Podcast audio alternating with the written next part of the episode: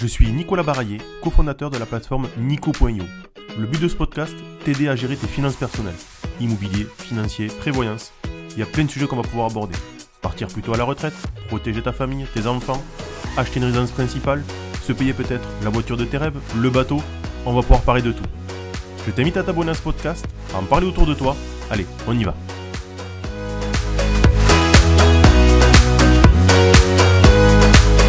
Vous avez tous vu les impacts des gaz à effet de serre sur le monde, voire sur la France. Pour ma part, j'habite proche de l'océan, à Châtelaillon-Plage, à côté de La Rochelle. Chaque année, on voit bien que l'océan grignote des centimètres sur la plage. Il y a des projections qui disent qu'en 2050, on devrait potentiellement se retrouver les pieds dans l'eau. Notre invité du jour est Thomas Martal. Il a créé Stock CO2. Son ambition est de pouvoir avoir des projets de décarbonation, il dit même lui de contribution bas carbone. Il va vous expliquer rapidement qu'est-ce que la décarbonation ou la contribution bas carbone, les projets qu'il finance puisque les projets sont français et l'impact que cela aura dans le temps par rapport à nos ambitions de régulation énergétique et d'émissions de gaz à effet de serre. Je lui laisse la place, on y va. Bonjour Thomas. Bonjour Nicolas. Je te remercie de, ton retour rapide. J'ai l'impression que c'est toutes les semaines c'est la même chose, c'est vrai que je m'y prends assez tard. Je crois qu'on s'est contacté vendredi avec Guillaume, ton associé. Euh, qui, comme on s'est dit avant, avant l'interview, qui t'a renvoyé la patate chaude et qui a dit ça sera mieux, ça, c'est mieux que ce soit Thomas. Euh, donc, du coup, je te remercie de ton temps et, et, de ta disponibilité. On est lundi, ça a été rapide. Euh, j'espère que tu vas bien, que tu as passé un bon week-end. Très bien, week-end reposant, c'est toujours des bons week-ends. Bon, je vais te poser cette question rituelle que je pose à tout le monde c'est comment ça se passe pour toi en, cette fin d'année? Toi, Thomas Martal et Stock CO2 un petit peu, ça donne quoi? Eh bien, on court partout. Euh, moi, Thomas Martal, je cours euh, pour préparer Noël. Et puis euh, pour Stock CO2, la fin de l'année. Du coup, c'est la course sur tous les fronts. Mais ça se passe plutôt bien. J'aime bien courir. Bon. tant mieux. Ça veut dire qu'il y a de l'activité. C'est plutôt cool. On est 28 novembre. C'est sûr qu'il nous reste peu de temps, aussi bien pour préparer Noël perso que au niveau du timing de boîte, parce qu'en général, mi-décembre, les gens lèvent un peu le pied, ce qui paraît logique aussi. Euh, pour t'introniser un petit peu, moi j'ai connu Stock CO2 euh, par Clément Cordeuil, Yuzu.green, euh, via son projet de, alors, alors lui dit décarbonation parce que voilà il y, a une vision finance et en même temps écologie que j'ai trouvé vraiment intéressante. Clément, je trouve que Clément a de l'avance là-dessus. et il m'a dit ben voilà, nous on travaille avec Stock CO2 parce que voilà Stock CO2 nous garantit des choses. On est sur des projets français, des choses comme ça. Euh, donc, je vais échanger un petit peu avec ton associé. J'avais à cœur aujourd'hui de, parler de, ce que vous faites et puis de, te présenter aussi bien euh, aux entrepreneurs qui nous écoutent qu'au au grand public. Euh, donc, à la rigueur, je vais te laisser la main pour te présenter et qu'on parle un peu de, stock CO2. Parfait. Eh ben, moi, je m'appelle Thomas Marta, je suis l'un des trois cofondateurs de Stock CO2. Stock CO2, c'est une société qu'on a fondée fin 2019, début 2020 sur un constat simple, c'est que à cette époque-là, on avait très très peu de solutions en tant qu'entreprise euh, souhaitant participer à des projets de compensation ou contribution carbone. On viendra sur les subtilités sémantiques, euh, mais on avait très peu de solutions de compensation en France. Euh, et un cadre, l'État avait sorti un cadre qui s'appelle le label de carbone, qui est le cadre de certification des projets en France.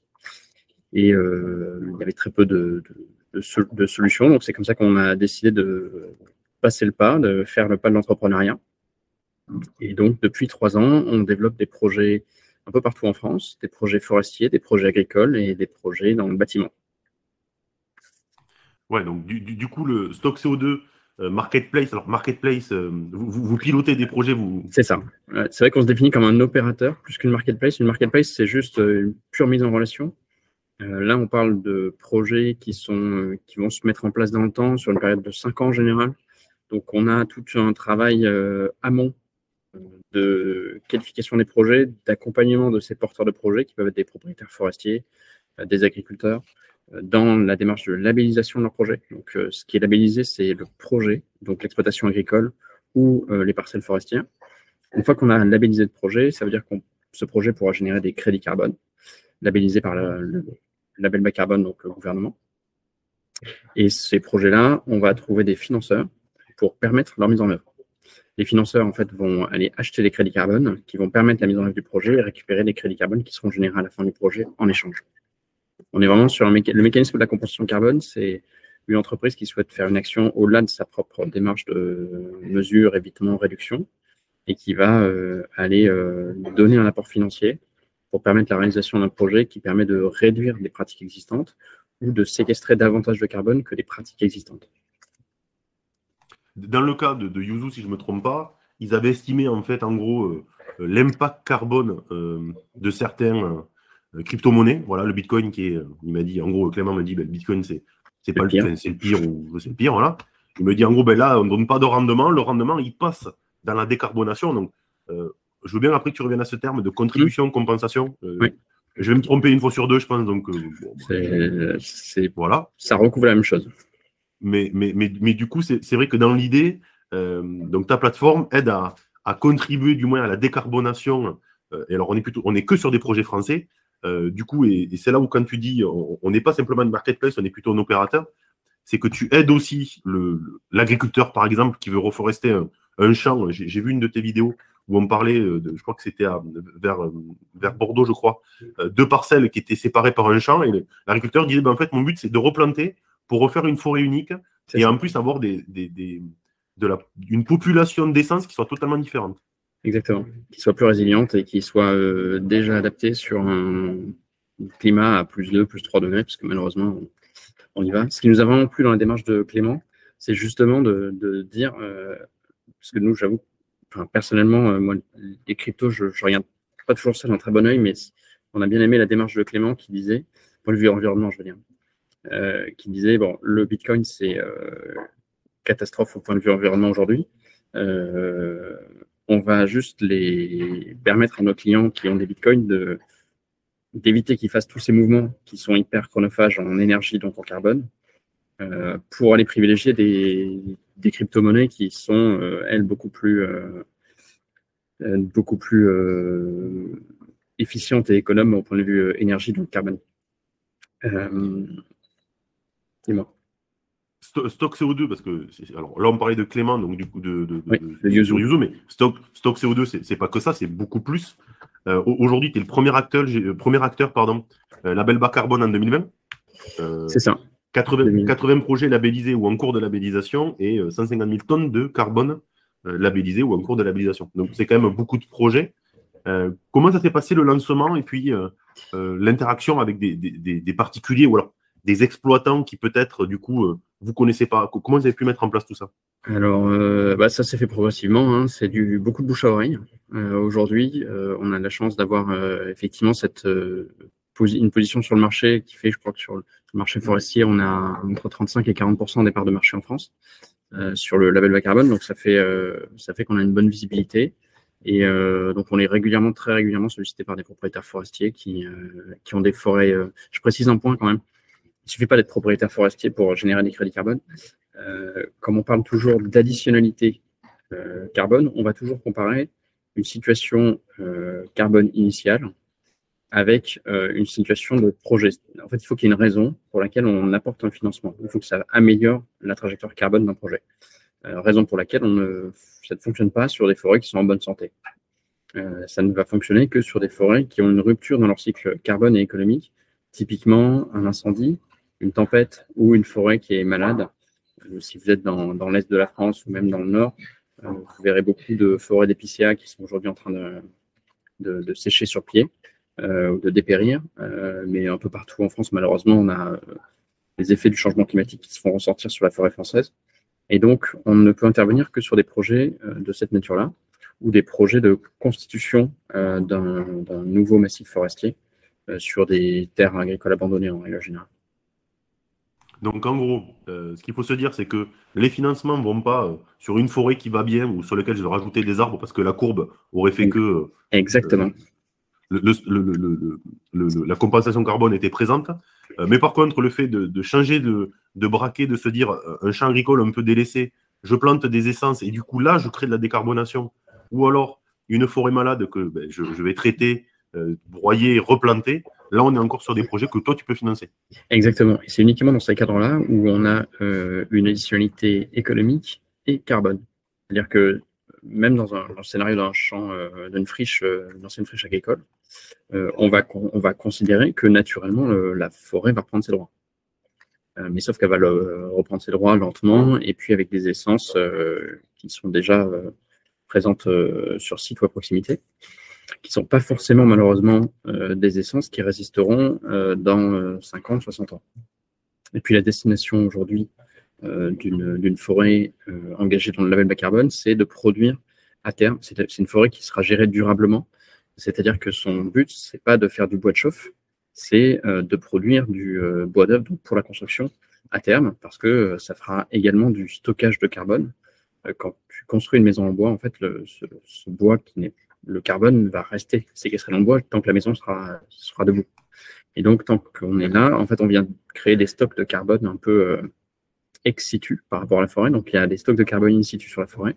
mais une forêt gérée durablement, c'est une forêt qui sera progressivement récoltée on va récolter les, bois progressivement et qui va se régénérer aussi naturellement, c'est-à-dire qu'on n'aura plus de coupe rase qu'on peut malheureusement voir euh, encore aujourd'hui. Il y a beaucoup de coupes rases quand même, il faut, le dire aux, gens. La plupart des coupes rases qu'on voit aujourd'hui, c'est pour des raisons sanitaires, c'est-à-dire que quand on a euh, une épidémie sanitaire, comme on peut avoir avec euh, des champignons comme la calarose qui touche le frêne en France ou des scolites, ben, on a besoin d'aller refinancer enfin d'aller couper pardon, ces, forêts-là.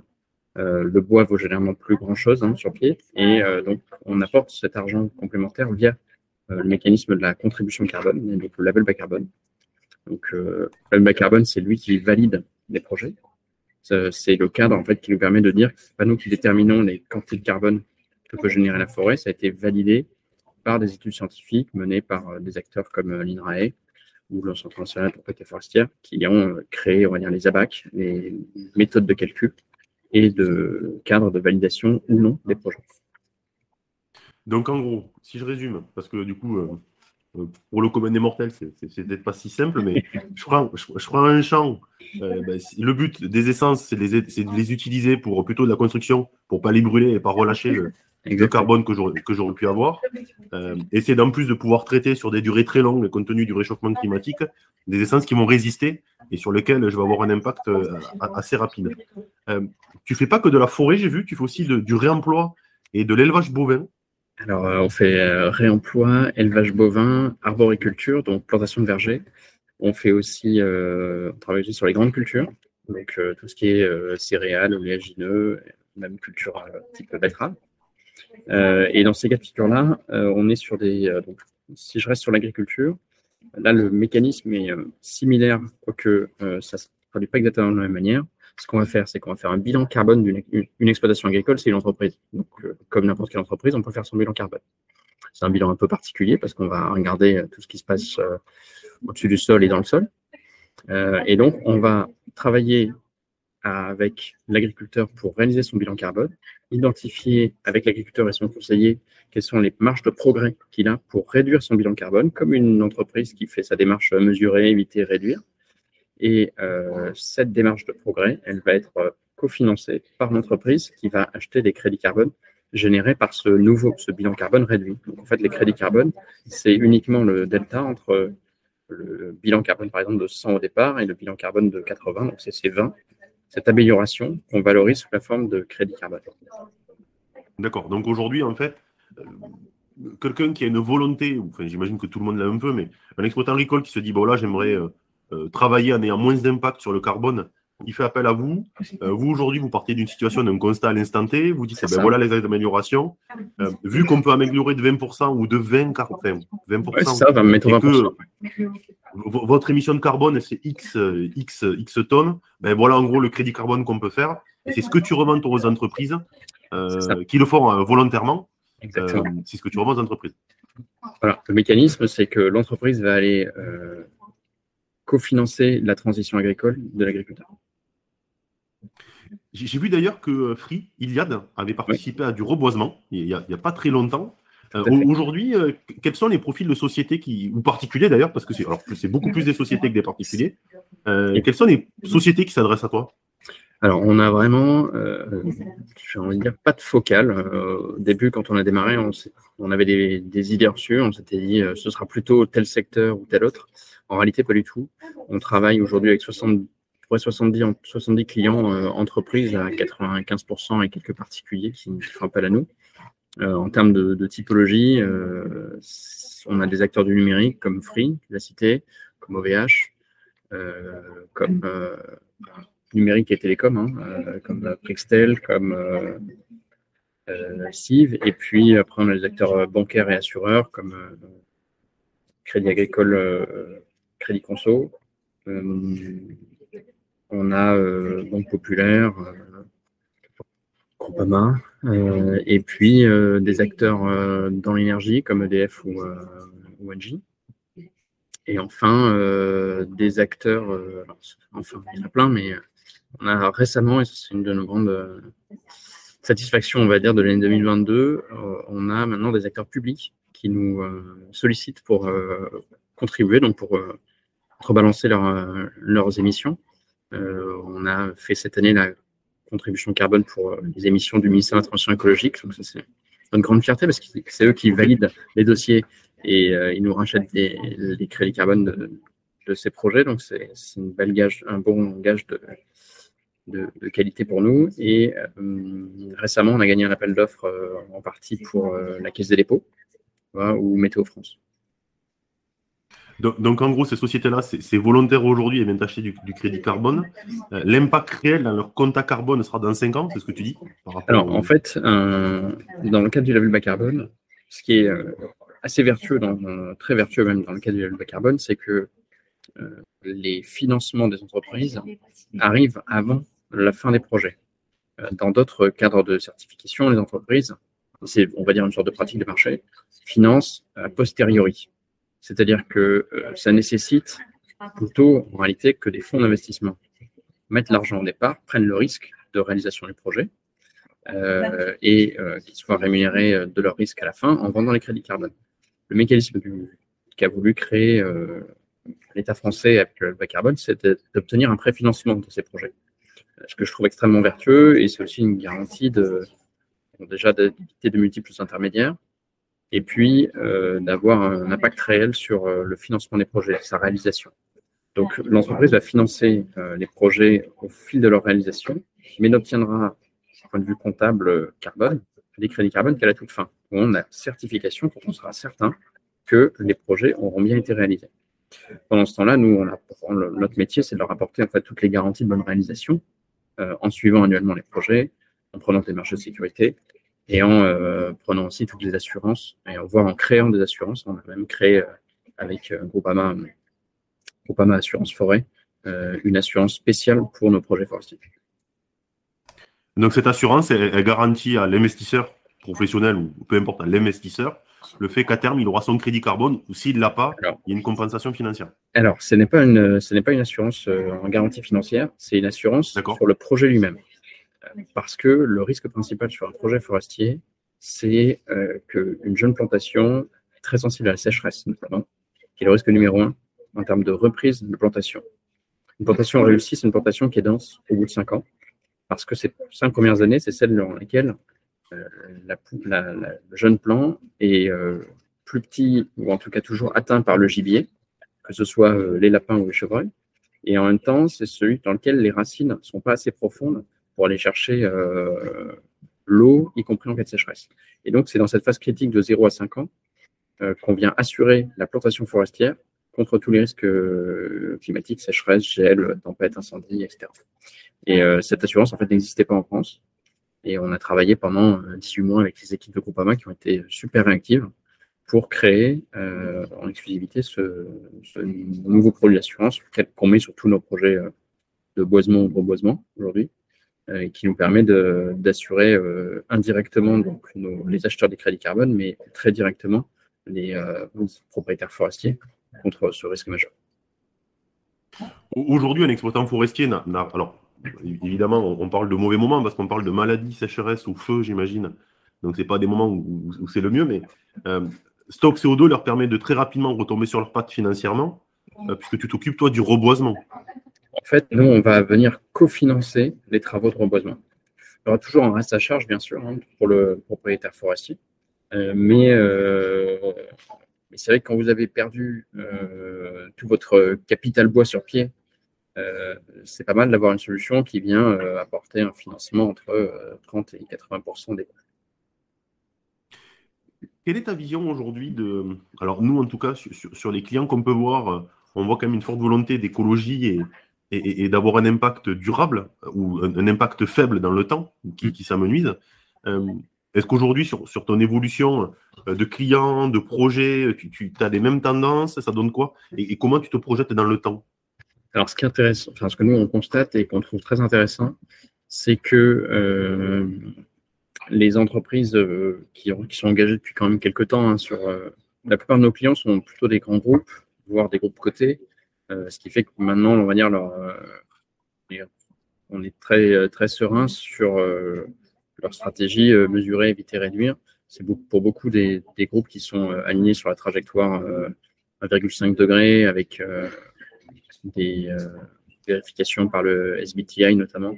Donc, euh, c'est des, groupes qui sont engagés depuis 5, euh, 10, des fois 15 ans sur euh, une trajectoire déjà de mesure régulière de leurs émissions, de réduction, et qui commencent à intégrer comme un levier à, dire, plein, plein exercice de la contribution carbone, c'est-à-dire de la réflexion sur qu'est-ce qui se passe au-delà de chez moi et comment je peux avoir un impact positif au-delà de mon propre périmètre, euh, sans, sans avoir un raisonnement, euh, on va dire, euh, de, comptabilité carbone, qui serait de dire je, j'achète les crédits carbone les moins chers possibles, j'en fais, un, j'en fais une pile que je mets dans mon coffre-fort et j'utiliserai au fur et à mesure, ce qui au point de vue climatique et si on veut atteindre nos objectifs n'a strictement aucun sens.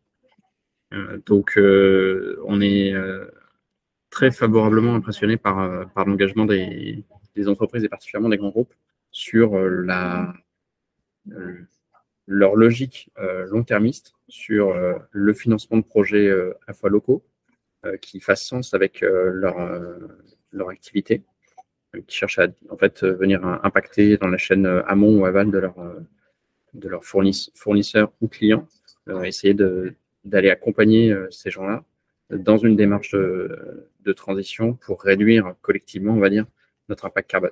Ce qu'on ce qu'on trouve très intéressant, et il a raison euh, d'être finalement de notre activité, c'est euh, d'essayer de mettre ensemble des gens qui ne se parlent pas forcément, euh, qui partagent en réalité les mêmes problématiques. un, acteur agro-industriel, en fait, il a besoin de ses fournisseurs en, en amont, donc s'il ne les aide pas à faire la transition qui leur permettra, qui leur permettra d'exister demain, son activité à lui n'existera plus. Donc, euh, mmh. ce qui est important, c'est, et, même au point de vue, euh, si je sors de l'aspect chaîne de valeur, si je regarde sur un territoire donné, euh, on a tous besoin de, de, donner un coup de pouce à notre voisin si, ça peut être plus efficient ou, plus rapide de faire une transition chez lui au-delà de chez nous. Donc, en gros, des sociétés qui se projettent à long terme et qui veulent avoir moins d'impact, qui veulent être plus vertueuses au niveau écologie, euh, tu dis c'est plutôt des grands groupes, mais si, une société comme euh, euh, Yuzu ou même Nico se dit demain, je veux décarboner ce que je produis, donc on ferait un bilan de ce que nous on produit en carbone et comment le compenser.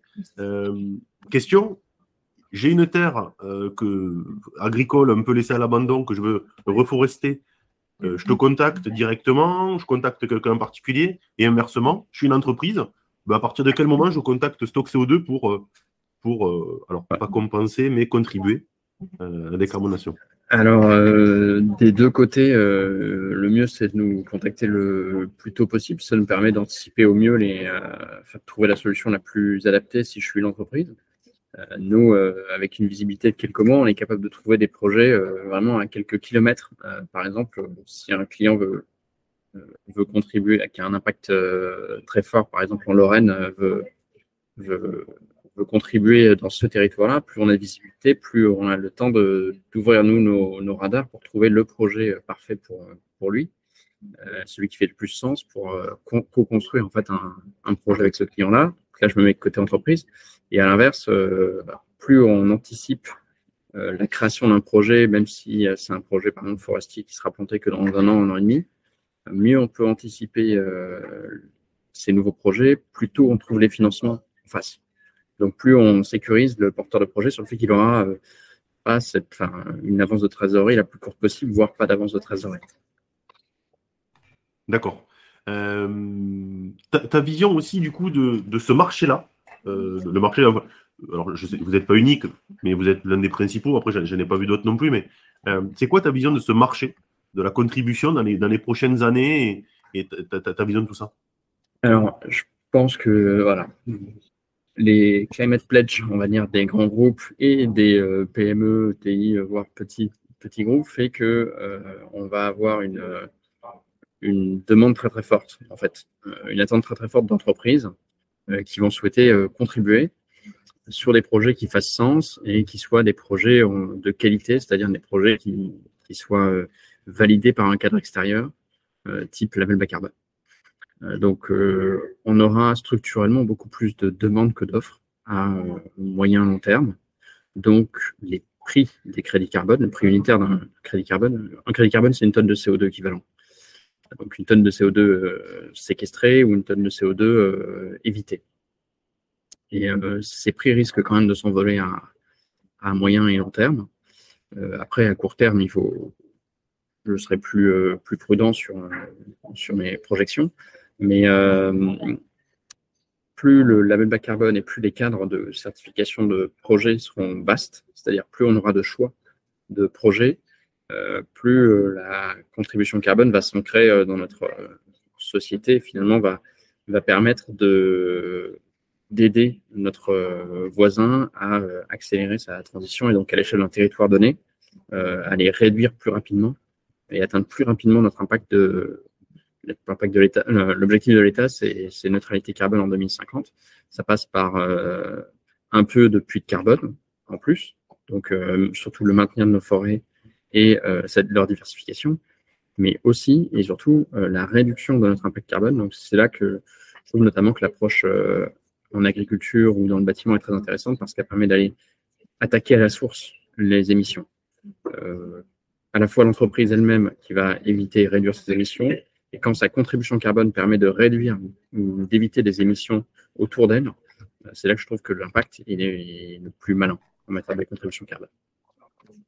Tu as aussi la vision, c'est ce que tu disais au moment du réemploi, c'est ça? Sur, le, sur la décarbonation? Le mécanisme du, euh, donc de la même manière que sur la sur l'agriculture, on va en fait aller euh, comptabiliser l'évitement euh, d'émissions dans le cadre du réemploi de matériaux dans le bâtiment. Donc on s'adresse, c'est un cadre un peu spécifique, hein, puisqu'on s'adresse à des opérations de rénovation, plutôt lourdes en général, de bâtiments et dans laquelle on va faire appel à des matériaux de remploi. Plutôt que vous êtes dans un immeuble de bureau, euh, on va dire que la norme, malheureusement, de, aujourd'hui, c'est d'utiliser, c'est un peu de tout remettre à neuf euh, tous les euh, 9 ou, euh, ou, 12 ans. Et donc, plutôt que de tout foutre en l'air, pour le dire poliment, on va valoriser l'utilisation de matériaux de remploi. Donc, plutôt que d'utiliser un matériau neuf, aller plutôt récupérer sur un chantier voisin euh, des, euh, matériaux. Alors, soit c'est des matériaux qui sont visibles carrément pour l'utilisateur final, hein, ça va être euh, des portes ou des sanitaires, soit des matériaux qui seront en fait de toute manière invisibles pour l'utilisateur final, ça va être dans tous les immeubles de bureau, tu as ce qu'on appelle des faux planchers, ça permet de passer tous les câbles facilement. Et ces faux planchers, ça peut tout à fait être réutilisé plutôt que, de remettre un faux plancher neuf. Un faux plancher de remploi, ça marche tout aussi bien et c'est tout à fait durable. Donc, c'est ce genre de, matériaux qu'on va aller réutiliser. Et donc, on comptabilise que l'impact carbone de la première vie de ce matériau, euh, il a déjà été amorti. Donc, il y a un impact carbone euh, entre guillemets de zéro.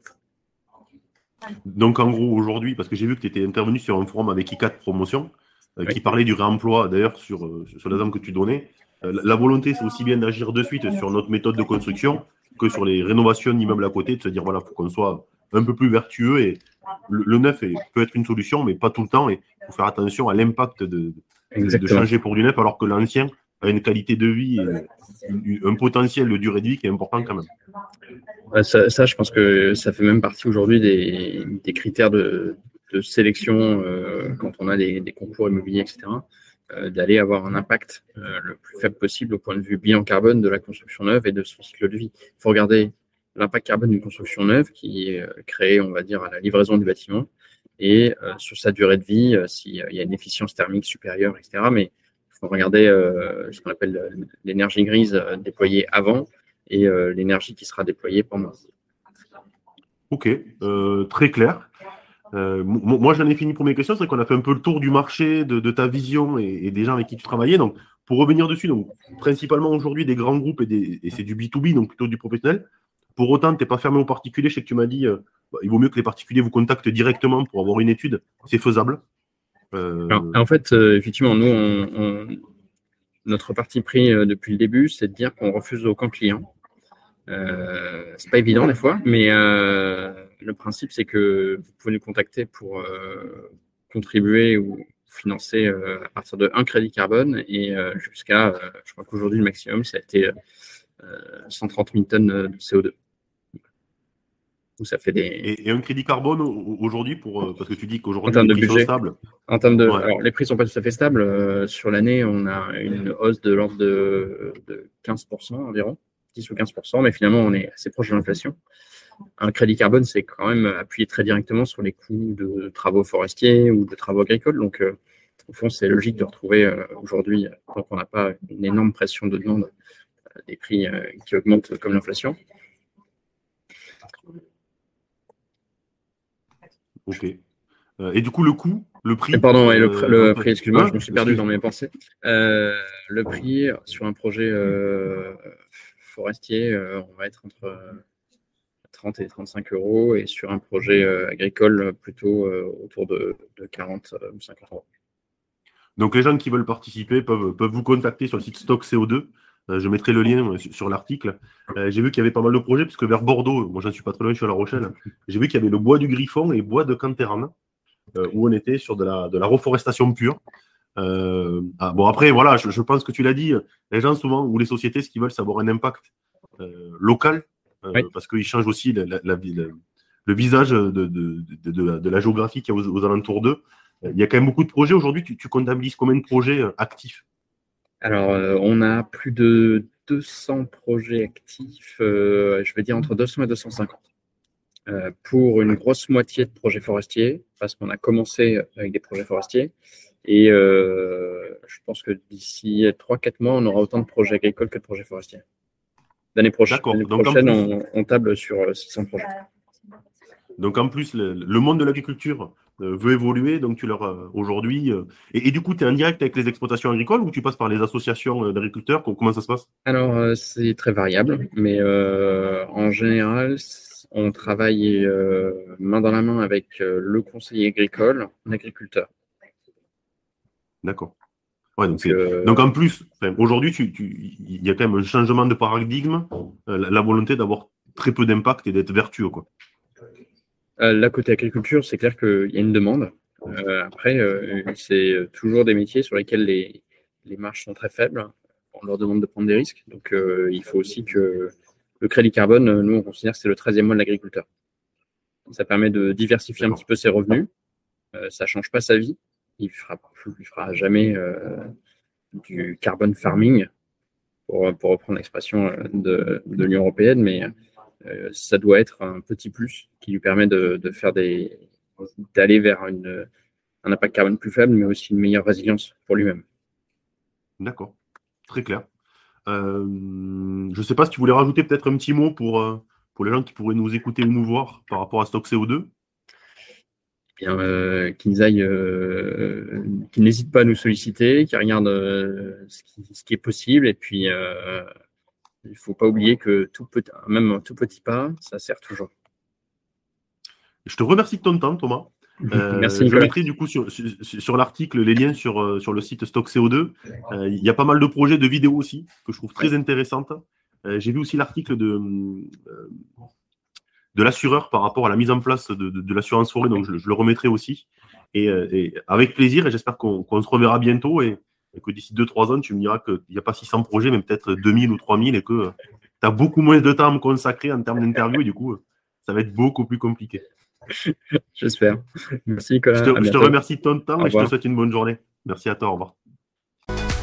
C'était un épisode de Nico Poignot. J'espère que ça t'a plu. À bientôt.